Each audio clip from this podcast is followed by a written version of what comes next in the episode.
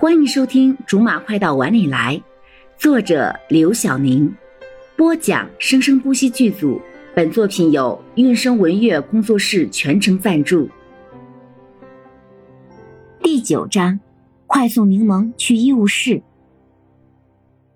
柠檬哭笑不得的拍了拍毛飘飘的后背，赶快放手吧！就知道欺负我这个比你小的弱女子。毛飘飘泄了气般的下意识的放下了手，柠檬趁着这个空档赶紧钻了出去，惹得毛飘飘笑骂道：“哼，你这个死女人！哼，你这个老女人，快点走了！”哎，我刚收到的情报，陆枫在图书馆呢。要是这次再错过了，你赔给我吗？怪不得呢。柠檬嫌毛飘飘走得慢。只好挽着他的胳膊，小步的快走，就这么一路磕磕绊绊的到了图书馆。你说的情报是罗少给的吧？毛飘飘在图书馆门前突然停了下来，若有所思的问着柠檬：“嗯，怎么了吗？”“没什么，只是想说，你有罗少这个朋友真是不错。”“好啦，快走吧，都认识这么长时间了，这有什么可感慨的？”一会儿就按照咱们俩上次套好的来，你确定吗？当然确定啊！哼，人家可是医学院的高材生，会被你这么弱智加幼稚的招数给骗到吗？亏你还受了这么多年义务教育和四年高等教育的，你怎么就不懂呢？知道什么叫逆向思维吗？什么意思啊？其实啊，越像陆枫这种人，越容易骗。从小就是在优越的物质条件和心理条件下长大的人，柠檬已经又拉着毛飘飘开始往前走了。别想那么多了，赶快进入状态。你可是专业的。柠檬偷偷摸摸的穿梭在图书馆的各个区域，终于在一排书架前找到了陆风。现在的他脱下了平时在医学系穿的白大褂，一身淡雅的衣裤更加的衬托出他清爽的短发。本来就很高的他，很容易的就拿到了最上排的书。毛飘飘在柠檬的指示下，也偷偷的迂回了过去。他假装伸手取书，把手放下时，看似不故意的落到了柠檬的后肩颈。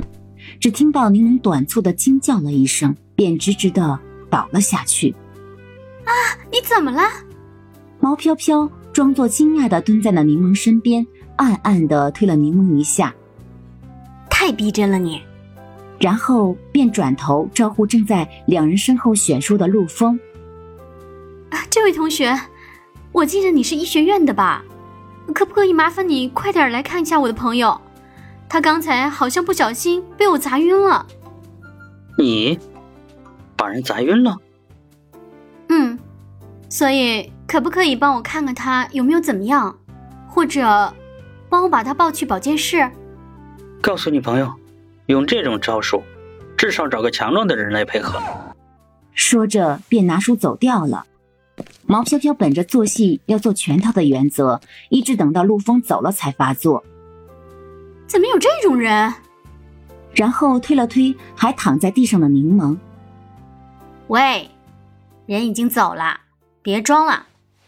推了几下，见柠檬没有动静，于是扶着他的肩膀又晃了晃。你这个法学院的怎么比我这个学表演的都敬业呀？快起来，你！